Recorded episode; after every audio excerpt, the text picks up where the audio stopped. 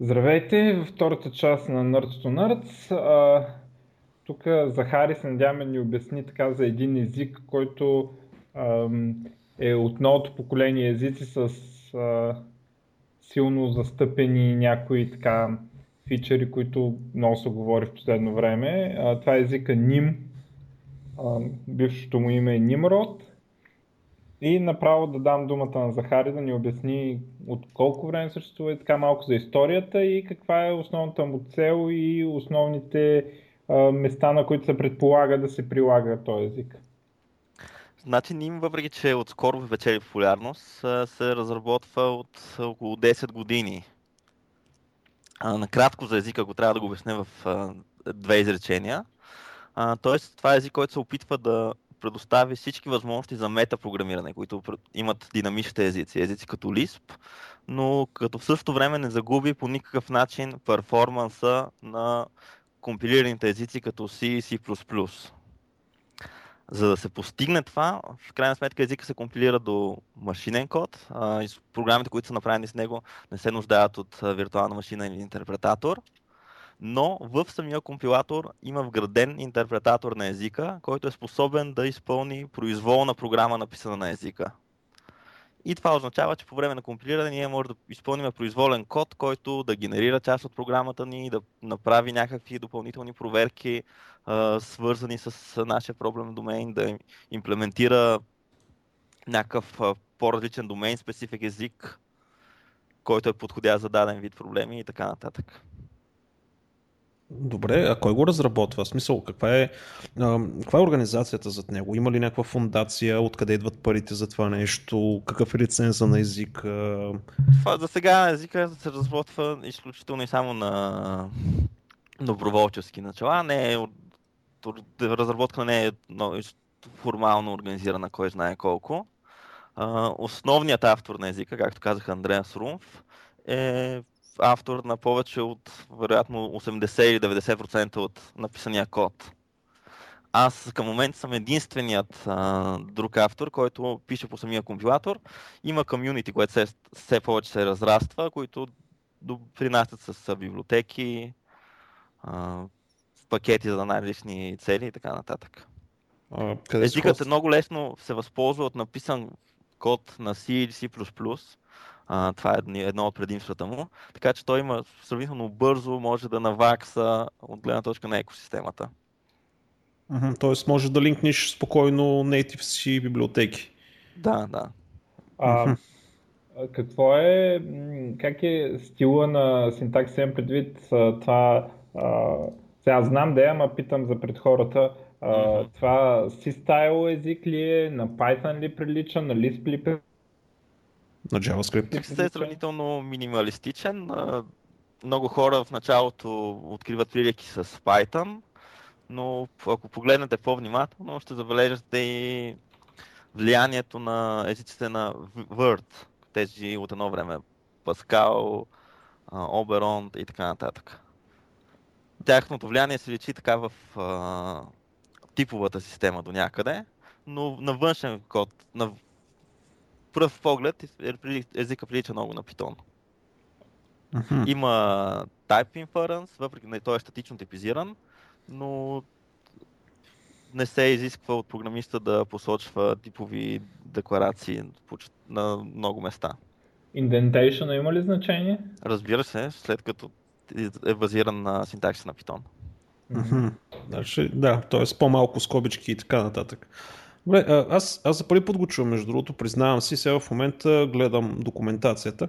Ще ми обясниш ли каква е разликата между лет и константа? Значи константа в този език е нещо, което ще бъде изчислено compile time. Ако кажеш, че нещо е константа, това, на което го приравняваш, ще се преизчисли compile time и константа ще получи крайната стойност, ще бъде записана в имиджа на програмата ти. Ясно. А лет е runtime, само че не могат да се променят. Да, лет е стандартен. Стандартен лет. От хаскилски лет, най-грубо казано. Добре, как го правите тогава? Защото виждам, че имате пример, че имате константа Z, която е равна на Y плюс 5. Защото се изчисляват в compile time. Y задължително ли е да бъде и той константа? Да, Y очевидно ще бъде друга константа, дефинирана по-рано.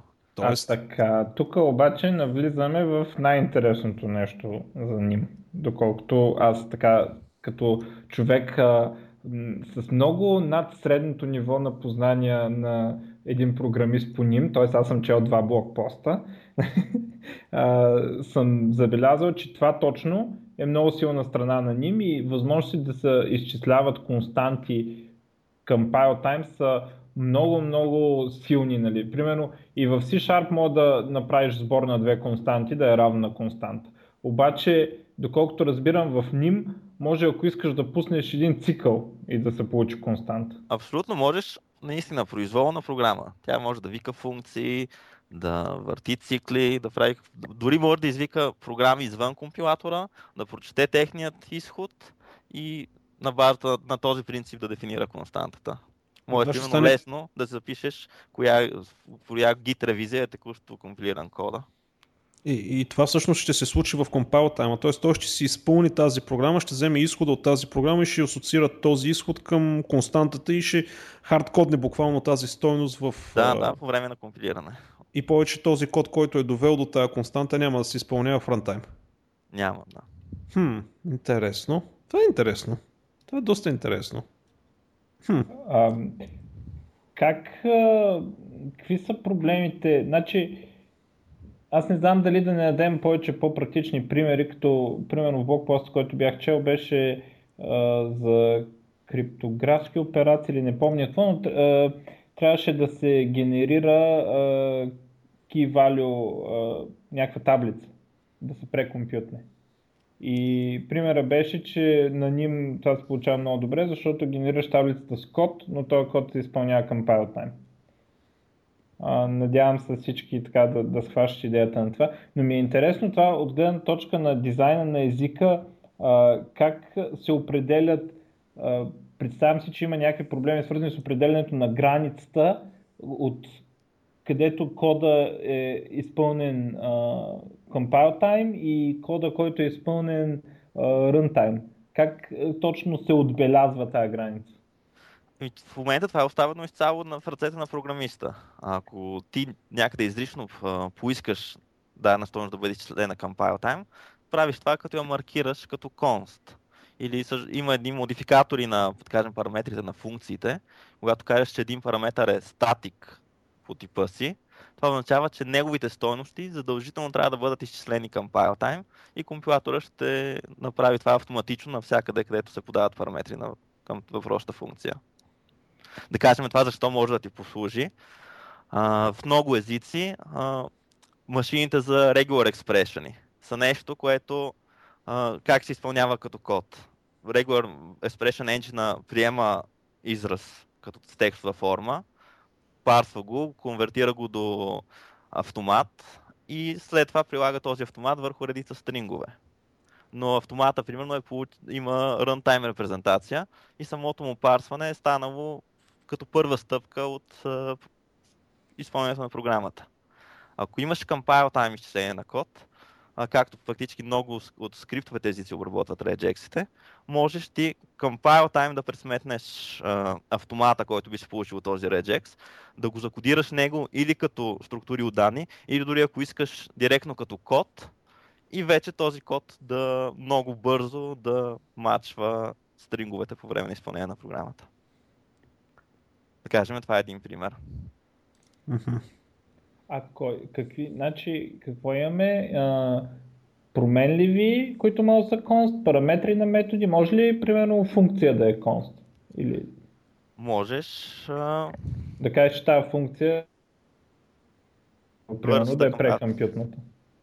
Принципно всички, в NIM имаш много видове абстракции, имаш функции, които се изпълняват, имаш темплейти, което е нещо като декларативна форма на макроси. Значи макроси трябва да разбирате, не е толкова смисъл примерно на езици като C и C++, ами на езици като Lisp, където макроса е нещо, което взима парче от програмата ти, подлага го на някакъв алгоритъм и го подменя с друго парче, генерирано от този алгоритъм. И една декларативна форма на макроси е такива, които просто нагледно подменят парчето код в някакво друго изписано нагледно парче код. И ако искаш нали, нещо да бъде изчислено винаги към BioTime, вероятно това би било темплейт, който приема два статични параметъра. Тогава просто компилатора ще експандне крайния резултат до нещо, което също е константна стойност. Но също така, абсолютно всяка функция е потенциално но изпълнима към PileTime, така че ти ако ползваш нормална runtime функция някъде, където се участва към PileTime стойност, тя просто ще бъде изпълнена към PileTime. Тоест компилатора детектва кога това е възможно. И компилатор също е достатъчно умен, за да забележи, че ако дадена функция се използва само към PileTime, то не е нужно тя да бъде част от програмата ти, когато се генерира код. Марайн. Интересно. Така. Ами, ако искаш, защото ние не сме много компетентни, кажи ни такива какви други по-интересни фичъри има. Просто за да придобием усещане за езика. Сега гледам тук, примерно, има tuples. И това са стандартни типове данни, които не можеш да очакваш във всеки език. Може да поговорим, ако искате, за ползите от метапрограмирането. Да, добре. Аз принципно се запалих по метапрограмирането доста отдавна, още с, кажем, езици като C++ и така нататък. Винаги в екипите, в които съм работил, съм бил човек, който е опитвал да авансира такива идеи, но в езици, които се случват до момента, това често е трудно, понеже използваш такива техники и приеми от езика, които са трудни за разбиране от другите хора в екипа, трудни са за когато се получи някаква грешка по време на компилирането и така нататък, са трудни са да се осъзнае нали, къде точно е бил проблема. Особено C++ е много болезнено това. Да. И фактически това според мен е основната причина метапрограмирането да не се налага като широко използвана практика. Ако просто разгледаме проблемите, където то е полезно, употребата му, ако изключиме негативните страни, би донесла големи ползи. А когато е полезно, аз обикновено се опитвам да обобщя една такава категория от проблеми, които аз наричам, те са лесни за да хрумват и нещо за програмата, което е много лесно да се опишеш в думи, но е почти невъзможно, или е много трудно, или невъзможно да се изрази с код. Да кажем, един пример за това ще дам. Може да си представиме, че пишеме мултиплеер игра. И казваме, правиме следното твърдение. Искам абсолютно всеки път, когато характеристиката на моят герой, примерно се промени на моят компютър, която и да е характеристика негова, това автоматично да се отразява на другите компютъри, другите играчи, които в момента играем в мрежа. Искам също, примерно, някои маркирани функции, като от рода на започни да развяваш меча си или блокирай щит, автоматично да бъдат синхронизирани по мрежата до всички други играчи. И това е нещо, което много лесно, само с две изречения успях да го кажа. Но то включваше изрази като за всяка характеристика, за всяка функция, така нататък. Това са понятия от самия език.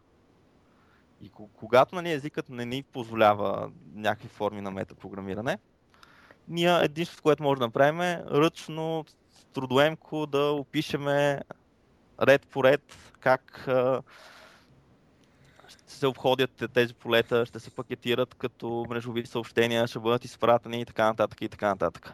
Ако езика ни позволява с метапрограмирането си да боравиме с тези понятия изначално, е вече много по-лесно да напишеш един общ алгоритъм, който ще покрие абсолютно всички типове, появили се в програмата, абсолютно всички нали, нови видове характеристики и различни видове функции с различните тяхни параметри. Надявам се да се изразих. Да, доста ясно, доста добре обясняваш. Между другото, мен започва да ми става ясно. И това, да кажем, това са една от ползите на метапрограмиране. Друга полза е, когато извън света на програмата ни съществува някакво понятие, с което работим, за което е удобно да имаме написан код. Да кажем, най-лесният пример, който мога да дам за това, е примерно, когато боравим с някаква база данни. Удобно е, ако в база данни има n на брой таблици, в нашия код да има n на брой record типове, отговарящи за всяка от таблицата. Удобно е да има някакви написани гетъри, сетъри, така нататък. Това, което може да направиш с е такъв тип, в който предоставя мощно пред метапрограмиране, е да вземеш описанието на това какво има в базата данни и чрез някакъв алгоритъм да го сведеш до всички тези дефиниции, с които ще улеснят писането на код по-късно. Да кажем, както в C# дефиниция на Web Service и Web Service Descriptor компилаторът и прави код за изпълняване на RPC, за правене на RPC заявки към този Web Service. В тази връзка така най-силното нещо, което съм виждал от този тип, и то почти буквално за това, което говориш, е Type Providers в F-Sharp. В смисъл, запознат ли си с това? Конкретно в това, може би не съм го виждал. F-Sharp съм частично запознат. Нали? Разглеждал съм. Най-голям интерес в F-Sharp за мен е системата за Unity, която е сравнително уникална за езика. Чай да ти кажа само какво е Type Provider, за да ми кажеш дали практически за същото нещо говорим. Значи Type Provider е, нали, един код, който там изпълня някакъв интерфейс и реално този код се вика от компилатора и се използва за генериране на код не само compile time, ами още edit time, още докато пишеш. Тоест ти взимаш Type Provider, да кажем, за API-то на Wikipedia. Или той дава пример с едно друго API, дето е за наука и примерно като влезеш в химия, вътре има Менделеевата таблица и така нататък. И смисъла на това е, че ти не можеш като в примера с WSDL на SOAP сервиса, не можеш да го изгенерираш предварително, защото самия модел е огромен, а ти ползваш малка част от него и съответно като пишеш, Type Provider взима тази част, която те интересува и ти си я пишеш кода, тя е статично типизирана, защото Type Provider има кода, който описва как да се генерират типовете и после в програмата ти влиза тая част от сервиса, който ползваш, бил той база данни, веб сервис, HTML документ и така. Прекъснато те звучи точно като това, което обяснявам наистина. Да. И ако е достатъчно добро интегрирано с средата, ако, да кажем, генерирането на код не е някаква отделна механична стъпка, която пускам от време на време, а пък всъщност езика се компилира към вече генерирания код, то тогава, нали, генерирането се превръща едно в някаква wizard стъпка. Ако всичко е толкова добре интегрирано, е точно това, което ние постигаме и искаме да постигнем. Вероятно на F-Sharp решението е много по-добре интегрирано с Visual Studio. Вероятно имаме какво да подобриме, нали, за да ги настигнем в това отношение, но способностите на езика са същите, да. Да, интересно. Това някакъв... имате ли такова еквивалента на провайдер? Защото провайдерът в F-Sharp, доколкото помня, аз не съм задълбал толкова, е да се наследи някакъв клас и да се имплементират там съответните методи. Тук е въпрос просто на API. Значи, нали, подход на NIM би бил следният. Ти си автор на библиотека, която, да кажем, ще работи с Wikipedia. Значи, въвеждаш някакви понятия, които са свързани с Wikipedia. Някой друг, ползвайки, нали, инстанцира тези понятия по време на compile time на неговата програма и те се свеждат до код, който ти, нали, твоята библиотека е решила да изгенерира. Това може да са runtime типове, runtime функции и така нататък. Ти имаш пълната свобода да генерираш произволен код. Тоест, благодарение на темплейтите, библиотеката ще изгенерира кода. Значи темплейтите са форма на декларативна форма на макроси. Има и императивна форма на макроси, където ти просто вече разполагаш с синтактичната репрезентация на езика, неговото абстрактно синтактично дърво и можеш с произволен алгоритъм да генерираш какъвто код си искаш наистина. И това нещо... и този код, нали, веднага ще стане част от програмата ти, компилатора... Compile time ще стане. Да, compile time, всичко това ще се случи и ще бъде вграден в крайната програма. И ясно, да. Звучи като много подобен фичър всъщност. Да.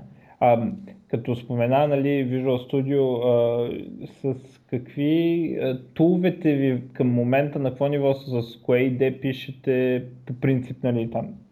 Значи, езикът има интересен подход към тулинга, който става все по-модерен в съвременните езици, че средствата нужни за идеята, и текстови редактори и така нататък, се опитваме да са вградени в самия език. Той има API, с които ти можеш да му задаваш въпроси от рода на каква е, коя функцията е, в която се намира под курсора ми в момента. Къде има извикване на тая функция?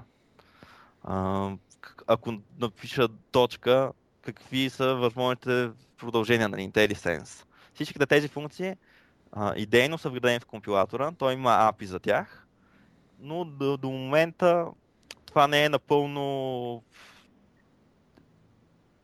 изпип, така да кажа, доишлайфано. И има какво още да се желае, но има написани интеграции в повечето популярни текстови редактори, които са такива по... как да кажа, на елементарния. Emacs, Vim, Atom, Whitetable, примерно. Този, един друг, който... как се казва, че този, който сега е много популярен? Sublime? Sublime, точно така. И също така има едно IDE, което се опитва да бъде Nimrod-specific, но то общо се намери в текстовите редактори. Mm-hmm. Но както споменах, основните неща, които можеш да очакваш, нали, като такива базови операции, навигиране към Go to Definition, Find References, Auto-Completion, тези неща са вградени в компилатора и се поддържат. Много е лесно да напишеш плагин за нов редактор. Mm-hmm. Една интересна идея, друга в езика, която също все още не е напълно доизпипана и реализирана, е, че компилатора не е задължително работи като програма, която ти пускаш, нали, тя работи върху кода ти, компилира програмата и прекратява изпълнението си. Той има режим, в който работи по-скоро като сървър. Ти го стартираш, то е long running процес и текстовият ти редактор периодично си комуникира с него. Примерно изпращам му команда за компилиране, цялата програма в момента се държи в паметта на компилатора, нужно да се рекомпилират само променените неща, той много бързо може да отговаря на въпроси, нали, същите тези въпроси, даваш някаква информация за това, което виждаш на екрана ти. И това, нали, се модерно да се нарича Compiler as a Service. И... това между другото също, дето е... C# го популяризираха, да, но не бяха първите, които... Не, естествено, че не са първите, да. Аха. Добре... коя версия, как ви е релиз? Имате ли някакъв релиз, schedule? Как е организирано това нещо? С обратната съвместимост и така нататък. Език се опитва да бъде обратно съвместим до голяма степен, като ако нещо се променя, което не е backward compatible, минава през известен период, в който е се води за deprecated. Релизите в момента стават уж желанието да бъдат веднъж на всеки 6 месеца, но практиката е, че стават може би веднъж на 8-9 месеца. Езикът все още не е достигнал първата си версия. В момента сме на 0.10.2, но очаква се скоро да има версия 1.0. Която вече ще скочите директно от 0.10 на 1 направо. Да, която ще постави малко по-такива сериозни обещания за запазване на backward compatibility. А вие по-рано ме попитахте за лиценза. Лиценза е MIT. Тоест, да. Както на езика, така и на библиотеките, да. Да. Добре, според тебе, а може ли да се пише за десктоп? Говорим за графични неща, примерно с Windows API. Я кажи направо къде се използва в практиката, т.е. примерно имате ли... За сега най-много такива поддръжници на езика е намерил в разни ентусиасти, които искат да правят компютърни игри. Значи аз, както споменах, една от целите на езика е, въпреки че поставя всички тези възможности за метапрограмиране, по никакъв начин да не пожертва перформанса на компилираните езици. А ти май това работиш, но не? Аз преди работех в гейм индустрията, сега съм се удалечил малко, но в мен е останало стремежа и, нали, и фактът, фактически, че ако искаш да работиш в проекти в гейм индустрията, си длъжен да се възползваш максимално от хардуера. И затова фактически в мене се беше породило желанието да имаме по-добър език, който все пак може да постига това.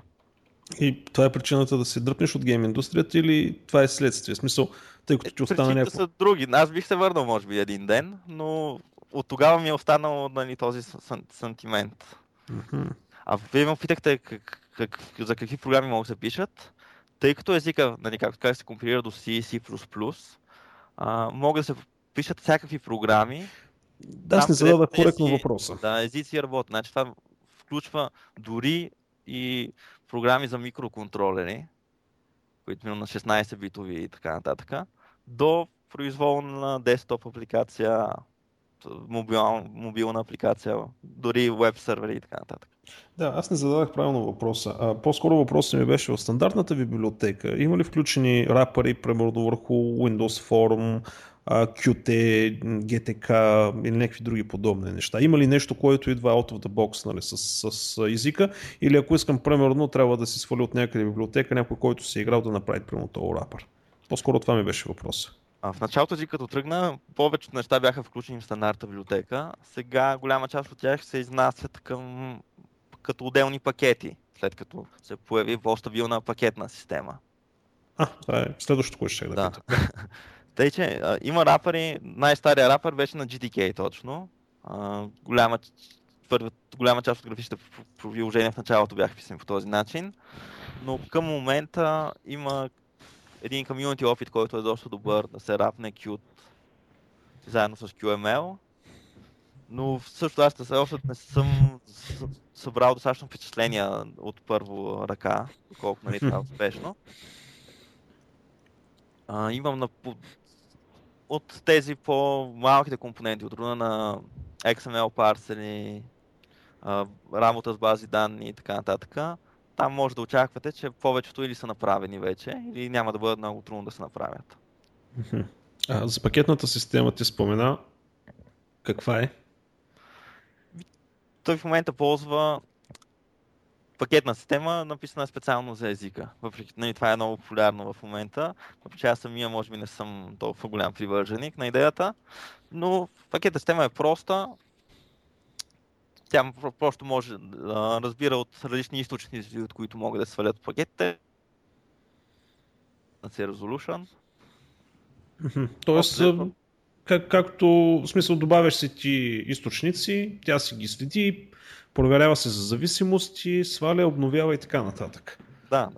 Има ли някакво централно място, където може да се търсят, примерно, пакети или източници? Примерно в PHP имаме Packagist, в NPM имаше няколко, забравих имената. Централно репозитори, с което, нали, той е репозитори в GitHub. Примерно, ако са запознати с проекти като Homebrew за Mac или пакет система на Nixos, знаете как базата данни от пакети се поддържа в самия GitHub.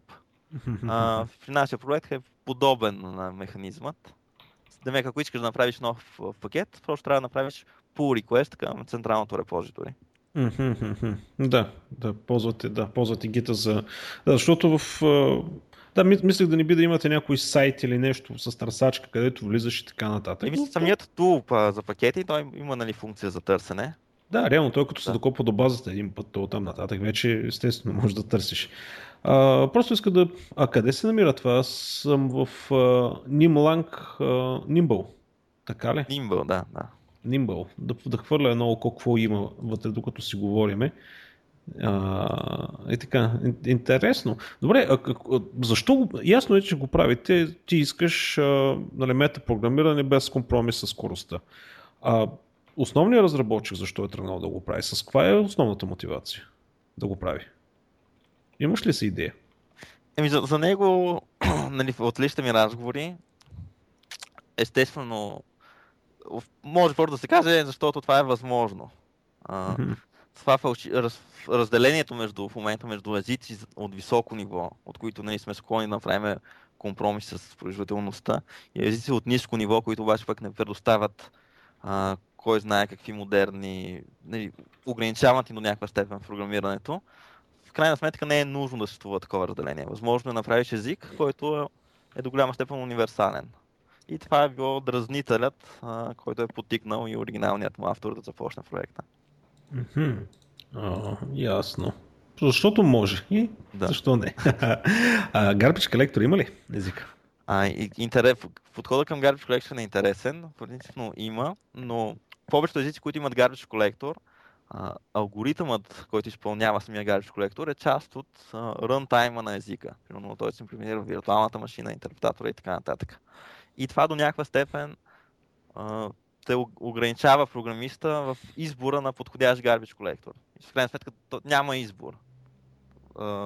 Стандартният рънтайм е избрал един Garbage Collector, който се справя сравнително добре с голяма категория от продукти и не ти позволява да избереш някой по-специализиран. В ним разликата е, че понеже ние нямаме рънтайм или интерпретатор, Garbage Collector се вгражда статично в програмата, която ти компилираш. И това е интересно, което ти дава, е, че ти можеш към compile time да си избереш какъв Garbage Collector искаш да ползваш. Нали, знаете, има различни, някои Garbage Collector са по-бавни, но примерно имат real-time гаранции, че никога няма да се направи голяма пауза. Други имат по-висок throughput, но пък не предоставя такива възможности и така нататък. В ним можеш според проекта си да избереш подходящия Garbage Collector. Към момента няма написани кой знае колко, даже само два, един много наивен такъв класически Mark and Sweep Collector и един малко по-advanced, който ползва една техника наречена Deferred Reference Counting. Да. То реално така ли иначе всичко се свежда до някаква форма на Reference Counting, така или иначе. Но... Как? Кои са другите? Кои работят без... Mark and Sweep не е Reference Counting. Така е, да. И той все пак и Deferred Reference Counting не е класически Reference Counting. Да. При него също има все пак стъпка в колектора, която прилича много на Mark and Sweep алгоритъма, но идеята е, че тя не е нужда да се изпълнява толкова често и голяма част от алокациите, делокациите могат да се оставят на Reference Counting алгоритъма. Добре, то в крайна сметка те неща... Garbage Collector е пряко свързани с алокатора на паметта. Те и двете се плъгват, така ли? Да, и двете фактически се избират към... Стават, те са част от системния модул на езика, който ти можеш да параметризираш, да подмениш част от него. Как е организирано взаимодействието между Garbage Collector частта и интероперабилитето с C и C++ код? Защото, нали, пак тази граница се минава, нали, че има една памет, дето трябва да се управлява ръчно, защото идва от C++, и една памет, дето подлежи на Garbage Collection, нали, защото е създадена. Да, разбирам. Общо взето няма да откриеш голяма разлика от това, да кажем, което езици като Java правят. Ако има външен ресурс, който трябва да се управлява от Garbage Collector на езика, то менеджмента му се оставя на така нечета финализатори в Garbage Collector, които просто при освобождаването на парчето памет, отговарящо за този външен ресурс, те ще извикат и съответната си функция, която освобождава паметта там. Да, те просто делегират към това, което е шло. Аз пропуснах да кажа още нещо друго. Ще има Garbage Collector. В него ще откриете и стандартните value семантики, които са в C++. Значи това е още част от език, която се разработва, не е достигнала до края си, но имаме типове с деструктори, имаме, нали, копи операции, които може да са с потребителски код и така нататък. И това фактически ни позволява да менажираме паметта, нали, по псевдоръчен начин, подобно на C++. Ако искаме, ако не ползваме Garbage Collector, една от целите поставяне на езика е компайл механизма да е достатъчно добър, че да премахне всичкия код, свързан с Garbage Collector от крайната ни програма. Още не сме достигнали до там, но ще има възможност да се пише код, който е без, не ползва Garbage Collector. Вау, добре, къде може да се използва? Аз не мога да се сетя за реалистичен проект, където да искаш да махнеш Garbage Collector. И отново пак в много взискателни проекти с игри и подобни. В .NET, между другото, нали, C# има такава функционалност. Отваря се един блок и се влиза в unmanaged режим. И го ползват в библиотеки и специално в самия фреймворк. Примерно string класа вътре е unmanaged. И там методите, примерно, какво правят? Ами отварят отварят стринга, взимат го като указател и почват да правят аритметики с указатели, нали, върху масива от символи, разни копирания с парчета памет и така нататък. Естествено, това не е нещо, аз за толкова години като C# програмист никога не съм го ползвал това. Обаче ползвам стринг всеки ден, нали?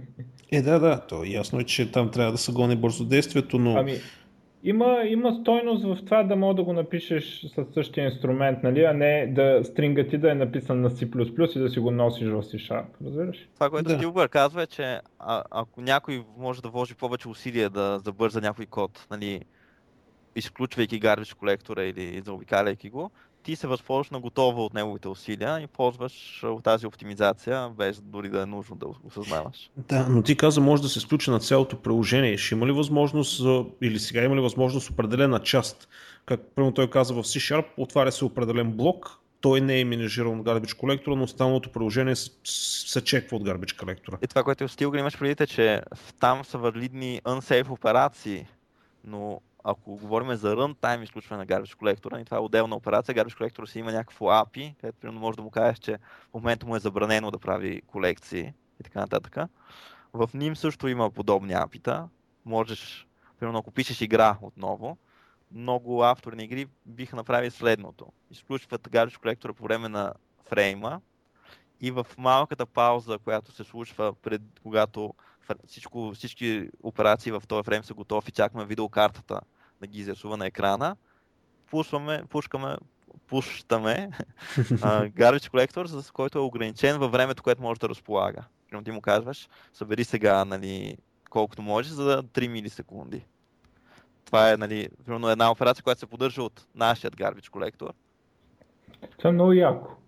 Това е много хитро, не знам. Да, в смисъл тук чакаш висинка да се случи. Да, всъщност обираш глупостите и той няма засечене, няма лак.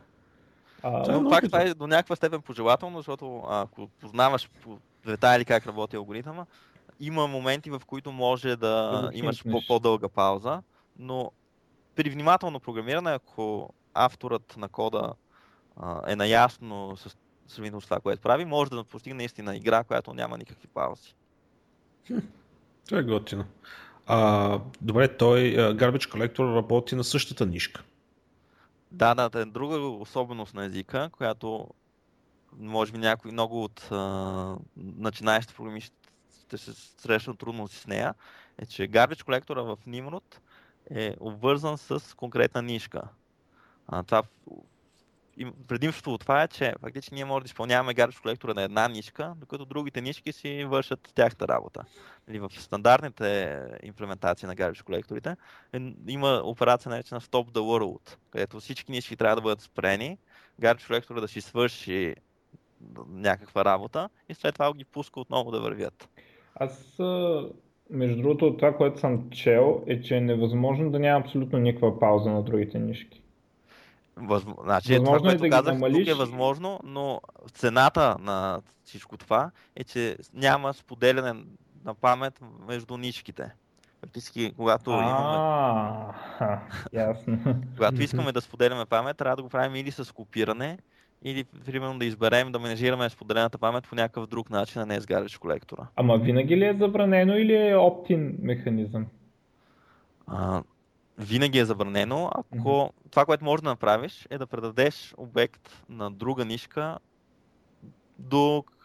да предадеш едно ownership на този обект на другата нишка. Ясно, разбрах, да. Да, интересен механизъм. Добре, чакай, ако предадеш ownership на друга нишка и тази, която се опита да го достъпи преди това, какво ще се случи? Undefined behavior. Undefined behavior, ясно, да. Но не, в принцип undefined behavior е окей, но в езика има статичен анализ, който се опитва да забрани това по време. Правиш, трябва да заобиколиш този механизъм. И отделно има, той на някои места има вградена поддръжка в езика, примерно за паралелни блокове, за data parallelism. Не знаете, data parallelism е когато имаме примерно един огромен масив с 1 милион елемента и даваме на 4 отделни нишки да обработят по една четвърт от този масив. И понеже основната нишка тя ще чака, докато фактически работниците си свършат работата, тя знае, че паметта няма да бъде достъпена през това време, а пък също така знае, че всеки от тях е получил интервал, който не покриващи се интервали. И като цяло тази операция това я прави безопасна и в езика има библиотека, която позволява такъв тип програмиране. Дейтерпетизъм, който се паметта временно се предоставя за ползване от другите нишки и след това отново продължава да се ползва от основният ред. Да, но не е автоматично. Ти трябва да го разделиш, да го... Но има библиотека, която го прави много лесно. Да, но нали, защото миналия път говорихме с Тилгар за това, за автоматично да се случва. В смисъл, примерно ти имаш този масив и просто компилатора решава, аз имам тук 8 ядра, значи ще пусна 8 нишки, нали, за да го оптимизирам. Не, това е... Нали, според някой това е пълна глупост. Linus Torvalds. Не е изключено да се направи на ниво библиотека в езика. Да кажем, ти можеш да напишеш библиотека, която се възползва, да кажем, от Profile Guided, профилирани данни, и тя да реши, в нея има едно единствено извикване на for, което е едно от предимството на езика, който има макроси, темплейти и подобни, че може да подменяш лесно, да предоставяш нови ключови думи в езика. Паралелният for е просто друга конструкция, която има сходен външен изглед с нормалния for цикъл. Това е... И една библиотека, която предоставя такъв паралелен for, може напълно в силата си да реши, да базира, да вземе решение дали да го парализира или не, на базата на някакви, примерно, профайл данни или нещо. Това го правят Fork Join Framework в Java и тази Parallel Library в .NET, ама те не са силни. В смисъл, това не е... Именно вече аз оставям... Затова казах, библиотеките могат да го правят. Авторът на езика няма нужда да се ангажира с дали това е добра идея или не. Да, но това не е светия грал, дето казваш го паралелен for. То си решава там някакви работи на базата на количеството данни и така нататък, ама не е магическия Silver Bullet, дето го търсят и как кода автоматично, когато трябва ще стане паралелен колкото може. Доста човешка мисъл се включва в това, кога се ползват тези неща, пък ние не обичаме да мислим. Най-вече. Да, най-вече. Добре, комьюнитито как е организирано? Ясно е GitHub, това е ясно, но става въпрос... Езика има IRC канал, в който примерно около 100 човека обикновено може да намерите. Авторът на езика е през цялото време там, аз съм също почти винаги там. Има форум, който може да намерите на сайта. Повечето въпроси се задават, ако имате нужда от помощ с Stack Overflow. Ако искате да допринасяте, естествено в GitHub репозиторите, това е лесно. Език е много лесно, за да се стартира с него. Да кажем, другите модерни езици обикновено изискват да свалиш един куп библиотеки, фреймърци, докато билднеш за първи път кода, си отделил солидно количество с просто събиране на депенденситета. Понеже тук при нас езика е bootstrapнат, компилатора е написан на NIM, самия той, и единствената стъпка, която трябва да направиш е да разопаковаш C-сорсовете, които са се получили при компилиране на последната версия, да компилираш тях с една команда и след това втора команда, просто вече компилираш самия компилатор. Няма никакви други депенденсита. Така че много лесно, ако някой има интерес да започне да се включи в разработката, не е трудно. PPI-та да имате за Debian Ubuntu базираните или... Мисля, че съм виждал в миналото, но не смея да обещая, че някой ги поддържа в момента. Препоръчвам на всеки, който иска да пробва езика, просто винаги да опита GitHub версията. Тя е по-стабилна, по-фичърич и така нататък. Винаги е по-стабилна от последната излязла официална версия. По-стабилна, в смисъл последната... Подходяща за ползване, нека. Да, защото най-тлетата обикновено не са по-стабилни. Добре, изглежда доста интересно и синтакса, между другото, не е отблъскващ. Аз докато сме на темата за комьюнитито, разкажи за драмата с Wikipedia статията. Да бе, аз видях, че е първото във форума, между другото. Голяма драма, ужас. Не сме първите на света за сигурност, но просто в момента политиката на Википедия са достигнали до някаква абсолютна крайност. Там имат кликът на така начин делитист, които те са готови абсолютно всяка новопредложена статия. Те веднага, ако няма някакви официални източници свързани с нея, да кажем известно списание да е публикувало статия или в научен журнал или нещо от този сорт, те веднага казват, че това нали, не е notable. Прива. Въпреки, че езика имаше вече около 1500 звездички в GitHub, много най-лични блогпостове, така нататък, тренд в Google, как се търси все по-често. Това доскоро не им беше достатъчно и все още всеки път триеха статията. И дори в момента отново е предложено за стримане. Да, и аз точно гледам. Сега вече като се говори за този език в Nerds to Nerds, вече не знам. Ще ви цитирам и вас скоро. Да. Не, сериозно, какво искат? В смисъл от публикация в научно списание ли? Просто имат строги правила, които някакви хора много харесват да спазват. Ама в този случай е абсурдно, нали? Да. И в крайна сметка става въпрос за език за програмиране. Не спорим за името на Македония или нещо такова. Да, или за какво е станало там на китайския площад преди години, примерно, и така нататък. Да, това е програмен език, който съществува, в смисъл... Мога да го провериш, нали? Да, в смисъл, домейна го има, влизаш и проверяваш. Ега ти има толкова безумни неща, дето дори не можеш да ги намериш вече в мрежата, примерно. Странно, да. В смисъл, окей, аз ги разбирам до някъде тях. Все пак, Уикипедия, трябва да си пазят добре репутация, но... Не, в този случай нещо са ги взели такова, някак се е получило лично, нали, защото едните те добавят, другите трият, те добавят, другите трият и така, нали, смисъл, че го следят точно тази статия, нали. Някоя друга статия може да мине между капките и да се появи някъде, обаче тая няма да мине. В момента май ще мине, гледам така на voting page-а, нали, на delete. То не е Vault Day, ама нали, дето си казват мненията, почти всички са keep. Ако трябва и аз да се включа. Еми дай може най-следно да свърши това, да. Yeah. Те фактически, основният им аргумент е, че когато той има източници, но когато източникът е авторът на случая езика, да кажем този Андреас Румф, има публикувани статии в Доктор Добс. Той изнася, прави презентация на една известна такава конференция, Emerging Languages, се казва и така нататък. Но понеже той самият е автор на езика, те не приемат това за нали, notable източник. Добре. Напишете друга статия в Википедия, линкнете я към тая и кажете, вижте, Википедия всъщност има. Нали, в смисъл self reference да си направят. Опитах се да се легава, но не се получи. Добре, това е готино.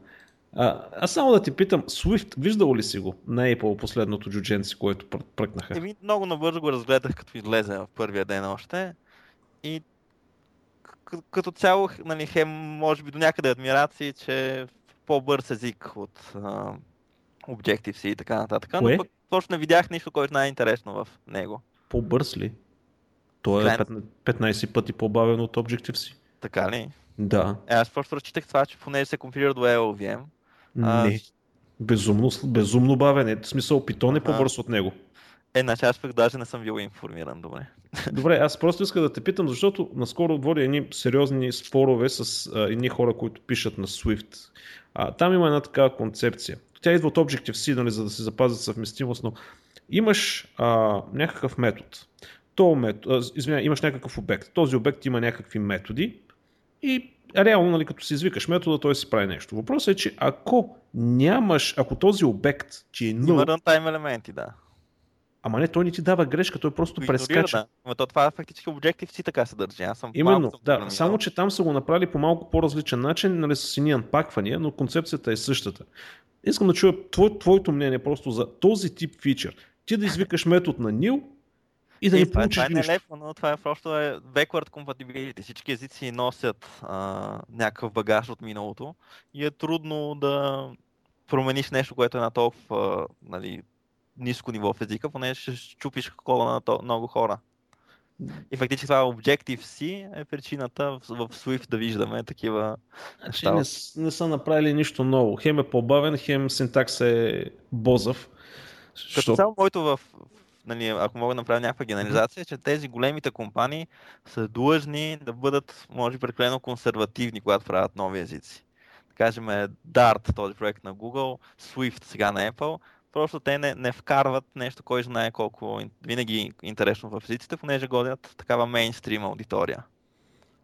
Да. А вие имате ли обратни несъвместимости? Смисъл, имате ли наследство, не обратни несъвместимости? Имате ли вече наследство? Нямаме, но понякога може да забележиш неща, идващи от библиотеките, на които са базирани. Така, ние взимаме C++ плюс екосистемата, като съществуващ код, който искаме да преизползваме. И ако в нея има някакви особености, сме длъжни да ги... Те има ли такива leaking abstractions понякога. Тези особености може да се прокраднат и в NIM кода. Да, но все още може да си позволите, ако има нещо, как се казва, голямата Тесла отгоре.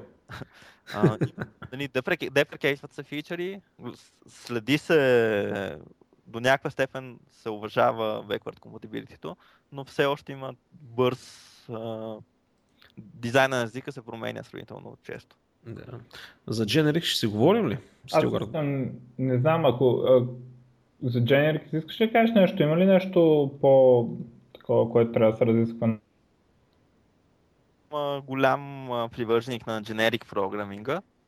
И аз, между другото, съм изключително хардкор и като пиша код, мощно ми е целият код Generics. И в NIM има няколко неща, които се опитват в тази посока да помогнат. Значи, от една страна, огромна част от церемониалността при ползването на generic код в NIM е премахната. Много е лесно да пишеш generic функции, няма сложен синтаксис, подобен на C++ и така нататък. Вече има поддръжка на концептите, които са още не са се появили даже в C++. Ти можеш да дефинираш изискванията към какво един generic тип трябва да покрива и компилатора compile time ще провери тези изисквания, но без да разчита на runtime механизми за уеднаквяване на работа с различните типове. За да няма runtime cost. Да, да няма runtime cost. Концептите вече са вътре в езика, това ни бута доста по-напред. Има един много интересен фичър, който съветвам хората да погледнат, така наречените имплицитно generic функции. Да кажем, ако ти имаш тип като лист от T, не е нужно навсякъде да казваш, че функцията, която пишеш, приема лист от T. Ти може да кажеш, че тя приема лист и понеже лист е generic тип, тази функция автоматично става и тя generic. Да. И това аплайва до по-сложни типове и така нататък. Има съвсем много елегантен механизъм как се прилагат правилата и прави писането на Generic код много леко. Значи това е някъде по средата, примерно между това, което да кажем има C# и как се нарича ония Хенли Милнър Type Inference? Случай не ползваме... Да. Ако искаме да бъдем много коректни, имаше един език Clay, който за известно време беше натрупал популярност. Той се опитваше на времето да бъде като език, взимащ техниките за generic programming в C++ и опаковайки тях в някакъв по-лесен за ползване, за изписане, така на синтактично ниво, по-лесен за писане код. И авторът на езика Clay тогава справо наричаше с неговият подход не Henley Miller Type Inference, а той го наричаше Full Program Type Propagation. И ако искам да бъда честен, ние също би трябвало да се наричаме нашия подход, също Full Program Type Propagation, вместо... Тоест, това е... Доколкото разбирам, не толкова мощно, колкото Хенли... Не, напротив, дори Хенли Мюлър Type Inference изключва на теоретично ниво някои неща в езика, примерно като overloading на функции, което за мен е RS, аз не бих ползвал такъв език. И този механизмът, нали, който идва от C++, нали, където... А то това не е сложно да разбираме всъщност. Представи си, че пишеш на C++, където абсолютно всяка функция е дженерик. Да. Когато ти я ползваш за първи път, тя се инстанцира с типа, с който я ползваш сега. Нейният код се компилира, той води, нали, там има извиквания на други функции, те се инстанцират по веригата и така надолу. Да. И затова автора казва, това е full program type propagation. Век, типовете вървят надолу по веригата. Да, това е доста... А пък в алгоритъма на Хенри Мюлър има един такъв итеративен процес, който се случва, чиято цел е да няма... да може да се пише код, който въобще не включва типови декларации в дадена ситуация, дори на аргументите на функциите. Но той, нали, както казах, идва с допълнителен, изразителен на цена на езика, че премахва възможността за оверлоудинг. Има няколко алтернативни опита да се... това ограничение да се премахне. Има някои такива експериментални езика, нали, които правят, но все още няма мейнстрим език, но в Haskell също. В F-Sharp, между другото, има такова нещо. Само, че не знам как са го постигнали, не знам какви са му ограниченията, може да се окаже, че примерно, и когато има... За C-Sharp? За F-Sharp. Ага. Защото той има Хенри Мюлър, но няма... Има и оверлоудинг, но не знам, може би ако оверлоуд не спира да работи това или нещо. Вероятно трябва да дадеш, когато правиш оверлоуд, когато пишеш код, който е вече в интеракция, нали, нормално с .NET, ти ще му зададеш и типовете нали, декларации и вече, нали, няма да го има този проблем. Сигурно така е решен проблем.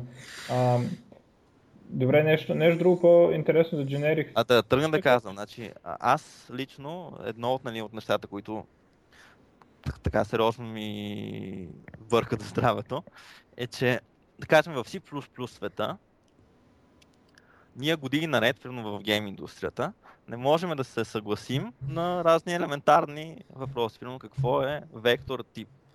Но това е нещо дефинирано в математиката преди 200 години, което въобще няма да се промени, няма шанс, примерно изискванията към него да се променят. То е дефинирано по закон и въпреки всичко, примерно ние нямаме общ вектор тип. Всеки проект се прави собствен.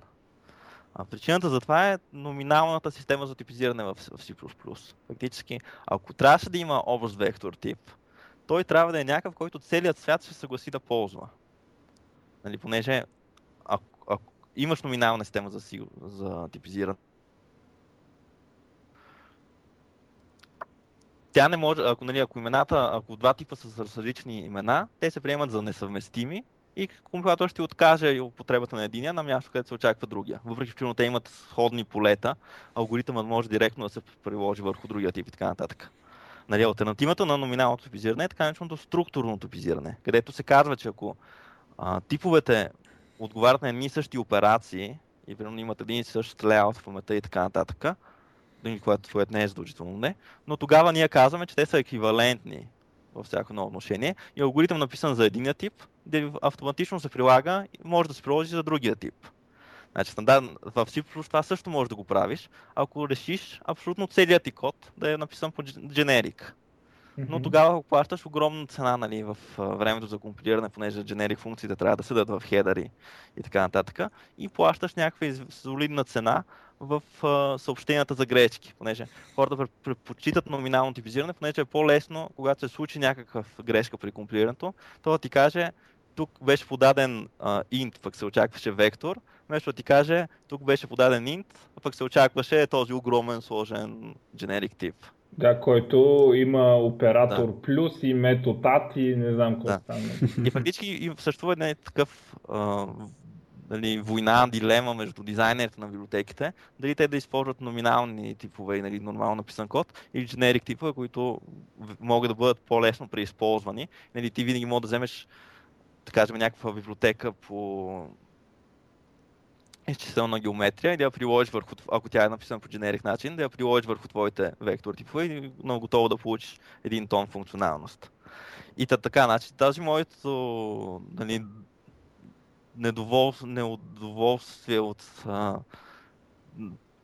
факта, че номиналните системи са още толкова заложени, ме е накарал да заложа в NIM една система, която ще позволи на езика да третира абсолютно всички функции като дженерик.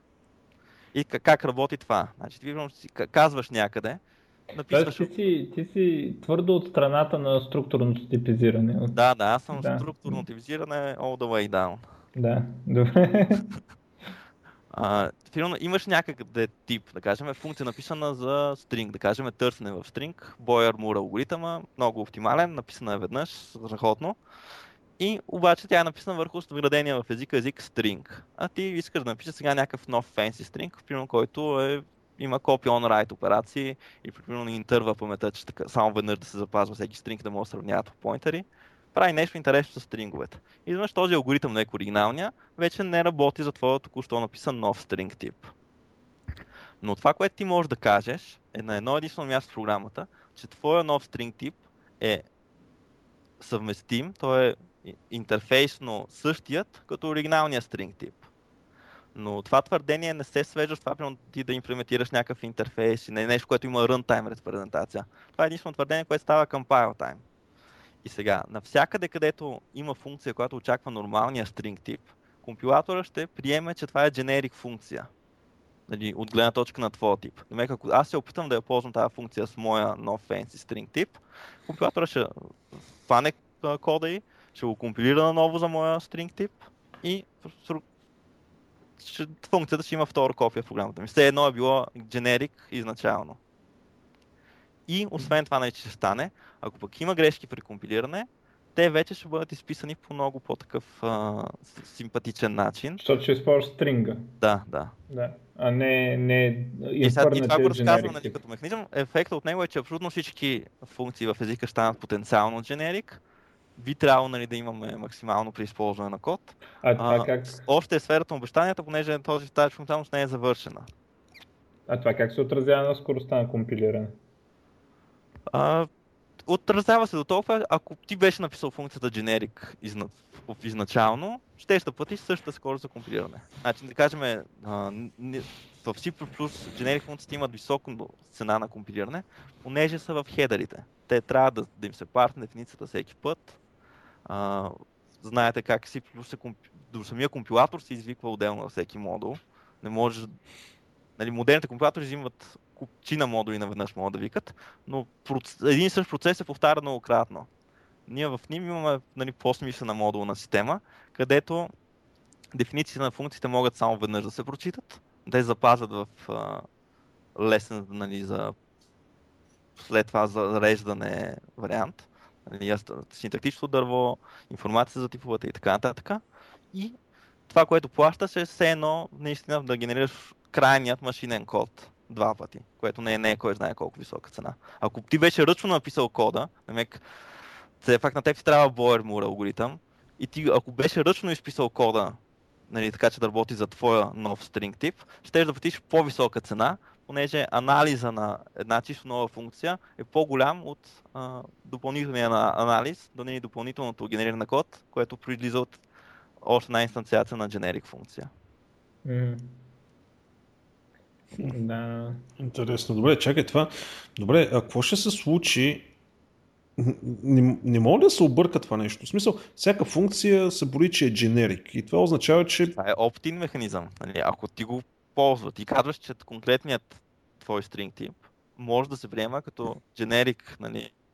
Да, и тогава обаче той компилатора няма да ти подаде никога грешка, всъщност, че ти предаваш грешни неща. Ако подадам нещо, което примерно е float или списък от танкове, ще ми се оплаче по нормалния начин. Всъщност, да, прав съм. Всъщност, да, чакай, че аз залитнах с динамичните езици. Цялата работа ми звучи много F-sharpска. Добре, аз искам да питам, че не имам много силно мнение по въпроса в едната посока. Механизмите за ексепшъни и грешки, какви имате и по-специално забелязвам, че може да се анотират функциите с списък от ексепшъни и ако мога да обясниш какво Ясно, ти може би веднага се оплащаш от checked exception-ите в Java. Да. Механизмът тук е целта му да бъде по-лек, нали, за програмиста. Ти можеш изрично да кажеш някъде, че искаш, да кажем, да не се хвърлят ексепшени от този код, но компилатора не е педантичен по дефолт. Нали. Той няма да ти създаде проблем, ако ти не си помолил за това. И като цяло, тук се струва да се кажат още някои допълнителни думи. Системата, която следи какви ексепшени могат да бъдат хвърлени в ним, е всъщност един частен случай на една по-генерална система, наречена ефектни типове. Значи, ефектните типове са начин да правиш твърдения за това какво прави една функция. Примерно, дали тя пише в файл, дали има блокираща мрежова операция, дали пише в споделена памет, дали има unsafe, нали, pointer операции в нея. И ако се замислиш за всичките тези въпроси, ще видиш, че те отговора винаги е един и същ. Ако тази функция ползва примерно unsafe функция или пък блокираща функция, то тя самата става блокираща. Това пак винаги е един такъв механизъм, който пропагира надолу по дървото. Става ли достатъчно ясно? Да. Въпросът е как го верифайвате вие това нещо. И окей, значи компилатора може да пресмята такива, нали, ефекти, какви неща фактически вършат функциите. Потребителя може да дефинира свои допълнителни ефекти, за които нашето не е хрумнало.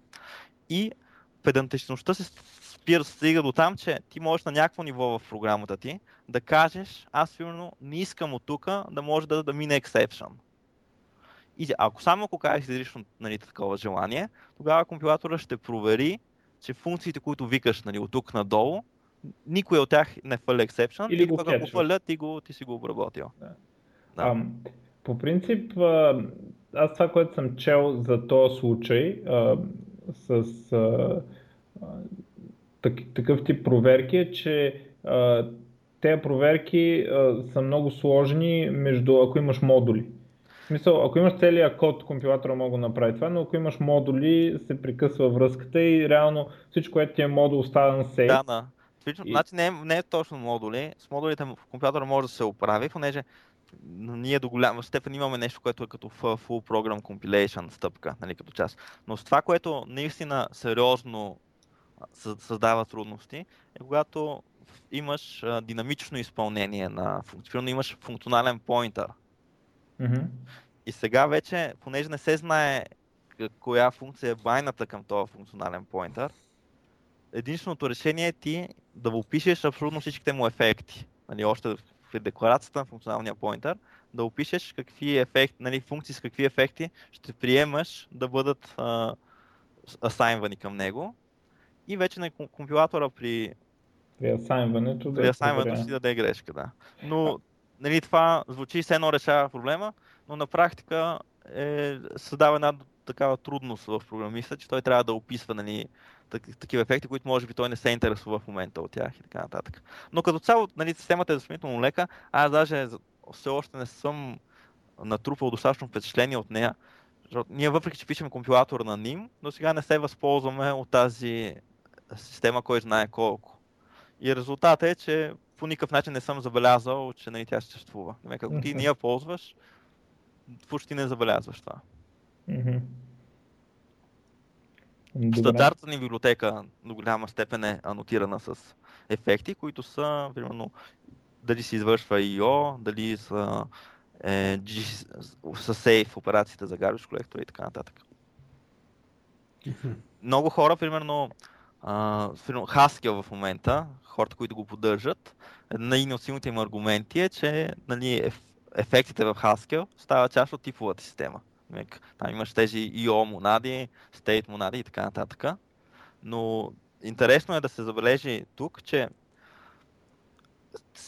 типова система на Haskell винаги може да опише един единствен ефект. Ти ако функция връща IO монад, ти си описал факта, че тя прави input-out операции.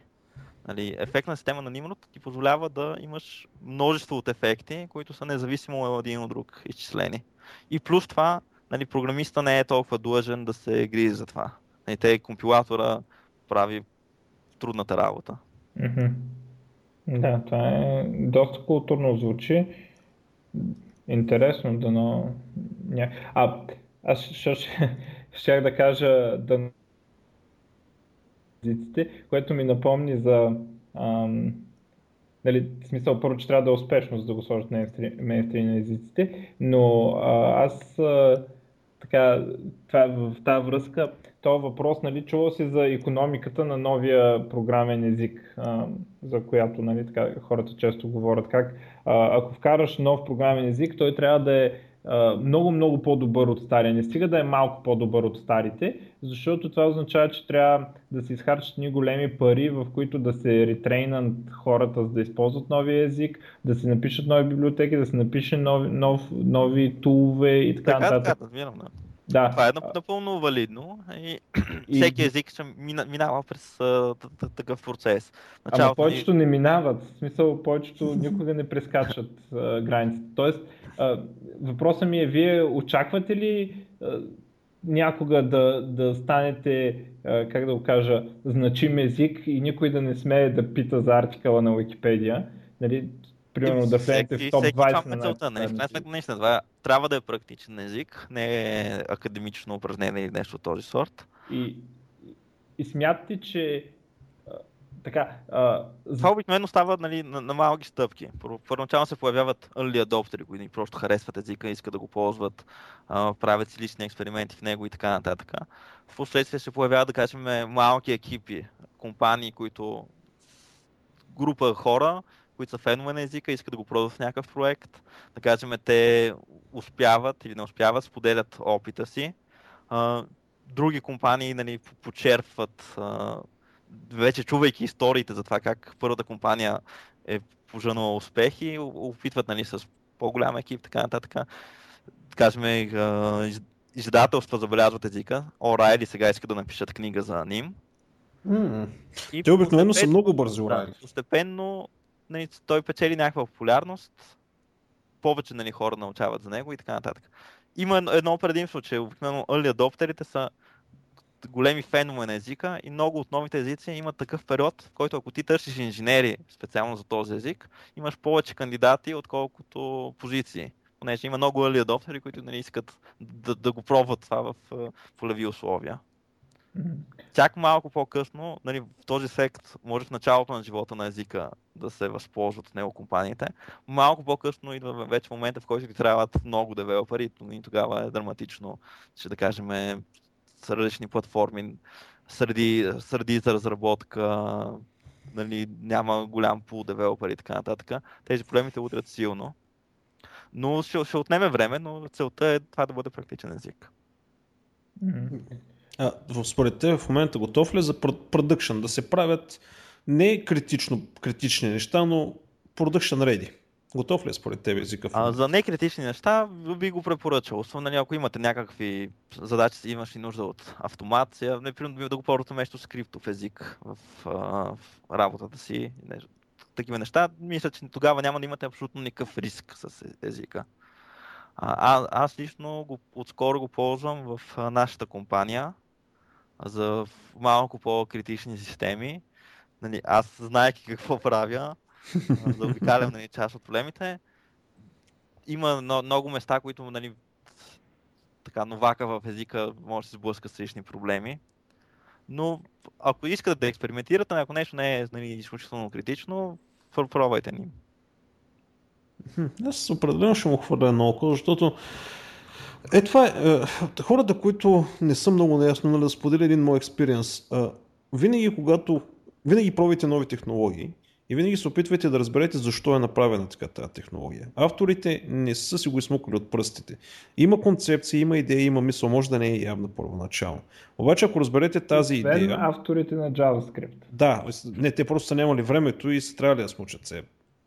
Не, всъщност те дори да имат времето, пак ще направят същото нещо.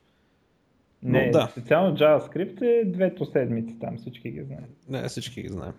Но да, и за 2 седмици мисля, че можеше да направят по-добре. Не съм сигурен. Да, всъщност не, може би да. Както е, няма значение. Но, аз пак да си мрънкам такъв. Вижте го, защото всяка една нова идея, тя е базирана на доста сериозно обмислене, практика, писане. и вижте как работи, и това определено дори да не се наложи да използвате по-нататък, това ще ви обогати като програмисти, ще ви обогати знанията и като цяло това е правилният начин. Така че свалете езика, не е сложно, така като гледам аз между другото, току-що успях да си го кампавна, докато си говорихме. Браво. Да, в смисъл мина ми от първия път, бе. Да, къде готов е. Не, аз както казах, няма да пренасити и това прави фактически много лесно за започването с езика. Почти няма система, на която няма да тръгне Bootstrap скрипта. Да, нищо не ми измънка, само искаше ми... Поиска ми такова Automake. Няма го качен при мен, е странно защо. Може би заради някой друг пакет. Добре, както е, въпросът ще тръгна. Добре, нещо друго? Може да зададете. Кажете на някакъв въпрос, може да ми зададете. Защото ние така горе-долу 2 часа и... час и такова нещо горе-долу го удряме. Стилгар, ти имаш ли повече въпроси? Сега не ми идват на къла. Вероятно причината за това е, че нали... Мисля, че така посъбрахме прилично количество въпроси. Ако искате тогава да приключваме. Ако искаш да кажеш между другото за нещо друго, примерно не свързано с ним, примерно да кажеш продукта, по който работиш, да рекламираш или така нататък, казвай, сега е момента. За сега не се сещам, ако имате интерес сериозен към ним, аз в момента съм технически директор в една компания, както казах, имаме проекти на ним, може би в бъдеще ще търсим и хора, които да работят на него. Така. Компанията е базирана в София, предполагам, да. Може отдалечено да се работи? В София е базирана, имаме ред ремонт девелопери, но един за сега само и той не работи по това. Ако някой работи на ним, вероятно ще е нужно hands-on повече помощ и ще е по-подходящо да бъде в описа ни. Така че ето ви един потенциален, интересен проект. Добре, страшно много ти благодаря за участието, Захари. Естествено всичко, което ще е линкнато вътре в самия блогпост, който повече се интересува, да може да получи повече информация. Мисля, че стана доста ясно. Никога не предполагах, че това изглежда на production ready ниво. Изглежда доста добре. Не очаквах всъщност, понеже като каза, нали, че вие си го пишете е така за идеята, аз си мислих, че става въпрос за е така, нали, между другото. А това изглежда професионално направено. Така че, стига съм мрънкал. Много ти благодаря за участието. Благодаря и че ме приехте като гост. И до скоро. Чао. Чао.